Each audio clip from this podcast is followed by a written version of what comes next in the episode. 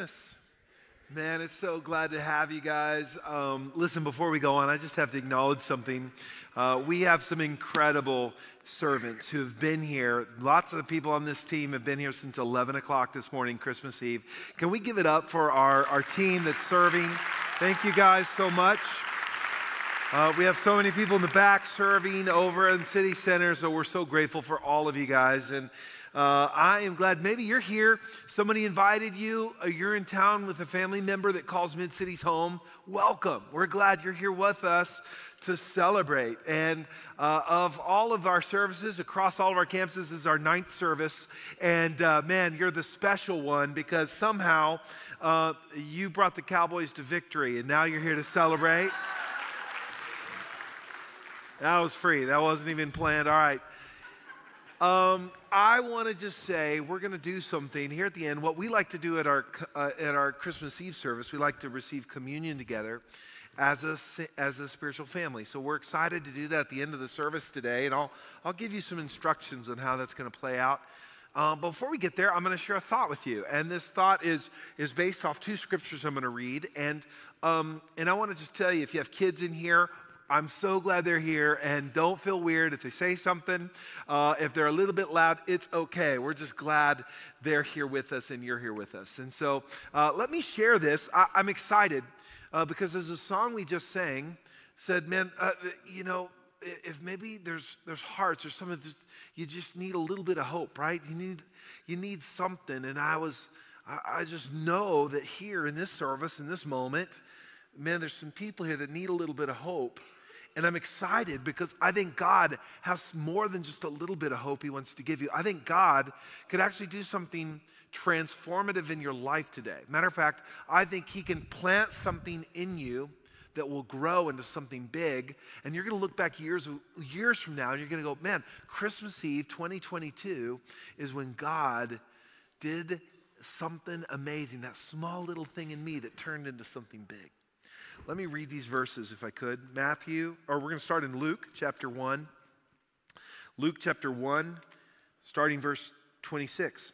It says, In the sixth month, the angel Gabriel was sent from God to a city of Galilee named Nazareth, to a virgin betrothed to a man whose name was Joseph of the house of David. And the virgin's name was Mary. And he came to her and said, Greetings, O favored one, the Lord is with you. But she was greatly troubled at the saying and tried to discern what sort of greeting this might be.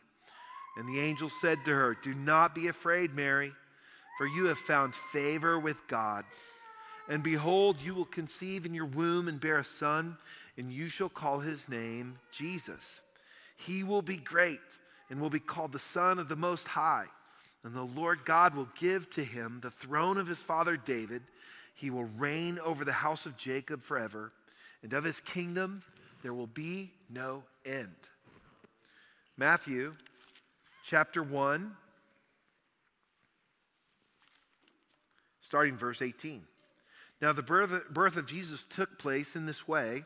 When his mother Mary had been betrothed to Joseph, before they came together, she was found to be with child from the Holy Spirit.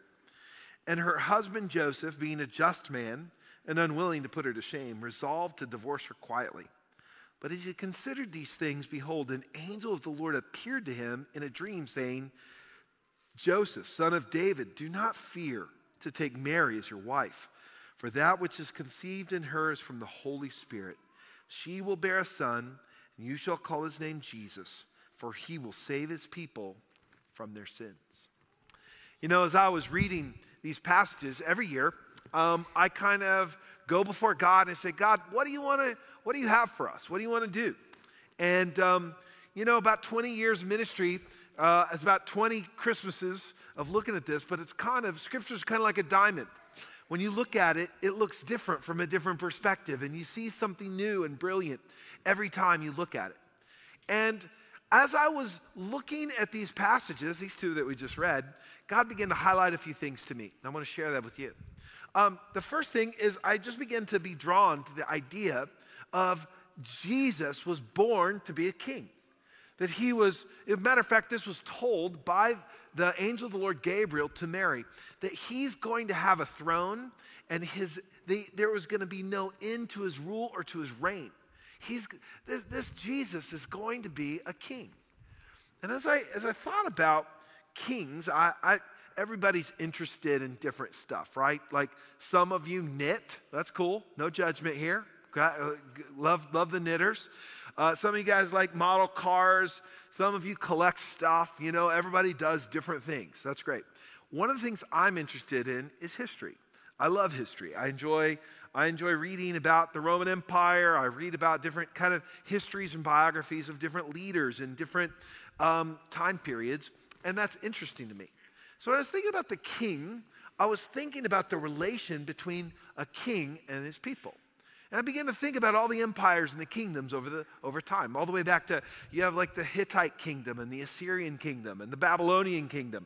Uh, you have the, uh, the Roman uh, Empire. You have the, the Ottoman Empire. You have the British Empire. It's falling apart with this Netflix documentary on Harry and Meghan, right?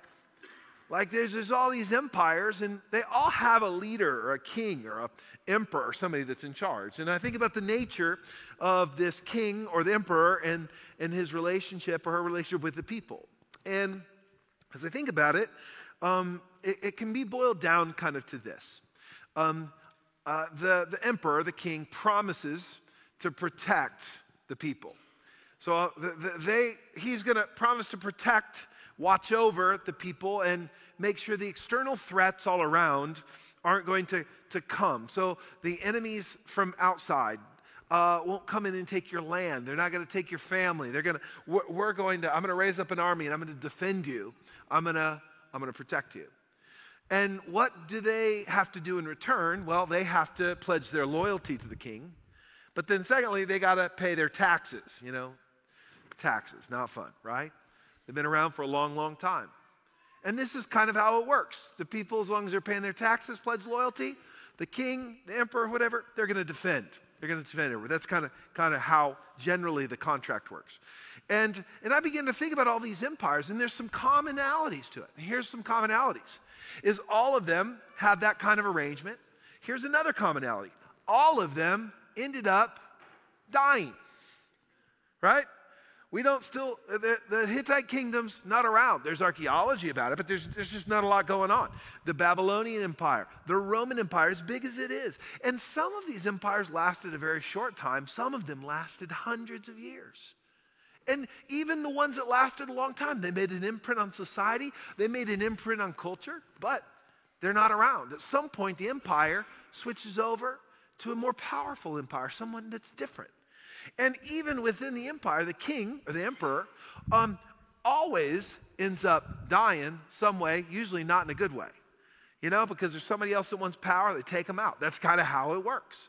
So there was all of the emperors, all of the kings ended up dying at some point. Now, if I'm a young girl in, in Nazareth getting this word um, about a king, you're going to have a king, and this king is going to be born um, and he's going to have a rule that will never end. Here's what Mary probably knew about kings. He knew some stuff. He knew that, um, or she knew that kings were, um, you know, were this way. They knew she didn't know much probably about Caesar. She knew a lot about Herod, a regional king. Herod would come and, and offer the same thing protection if they continued to pay their taxes and be loyal, right? She knew about that. Uh, she knew about the Jewish kings. Some of them were good, some of them were bad along the way. But all of them ended up having their time in the sun and then moving on. Even the best of the kings, David, who everybody talked about, only lived for a short, relatively short season and reigned for a relatively short season. And so, so here he, she's going to have this baby and he's going to be a king, but his kingdom, this throne, will never have an end. It'll be continuous. It'll go on and on and on. What kind of king is he going to be? And, and what kind of kingdom is this, right? And what I was, was kind of fascinated by is the different, the different story, the different uh, things that the angel of the Lord told Mary that, that he told Joseph. So this is what he told Mary, but in Matthew, he, it records that the angel of the Lord came and told Joseph a very simple, a much more simple version. Here's what he says He says, You're going to have a baby It's from me. Don't, don't freak out. It's from me. And then he says, His name is Jesus, for he's going to save people from their sins. As I begin to read these things, I begin to understand something. a king saves people from the external threats all around. That's what a king does. I'm going to protect you, I'm going to save you from everything that's out there. But what the angel of the Lord was telling them is, I'm going to give you a king that can not only save you from the external things, but I'm going to give you a king that can save you from the internal things. I'm going to give you a king. Matter of fact, the only king that can save you from yourself. Uh, he, this is what he says. He says, He is going to be Jesus. He's going to save people from their sins. I began to think about all my years of ministry, and here's what I've discovered is lots of times what blows someone's life up, what blows someone's family up, isn't an external threat out there, it's usually always internal. I mean, surely there's things that happen to us. Surely we all can, we, there can be victims of something that they didn't do. Absolutely, that happens. But nine times out of 10, the problems we're in are the problems we got ourselves in. Can I get an honest person in church today? Yeah, we got ourselves in. I think about my own life, how messed up I am. Think about the, the old sins in my own life. I think about the challenges, the things I've wanted to get over and through and had a challenge doing, right? And maybe you can think about it as well. You think about the internal life, about about anger, about frustration, about unforgiveness and bitterness. And, and we think about, uh, uh, about the, the things in our lives that we're holding on to the malice and the rage and the envy that we might have, or the gossip or the insecurity, all the different things, the fear and the anxiety, all the things that are in us. And we just, maybe you've tried to deal with it, but it hasn't really worked. Maybe you know it's there and you've tried to get it live on the straight and narrow. You've tried to get things straight, straight and away, but it doesn't really happen. It's like you have no authority or no power to do it.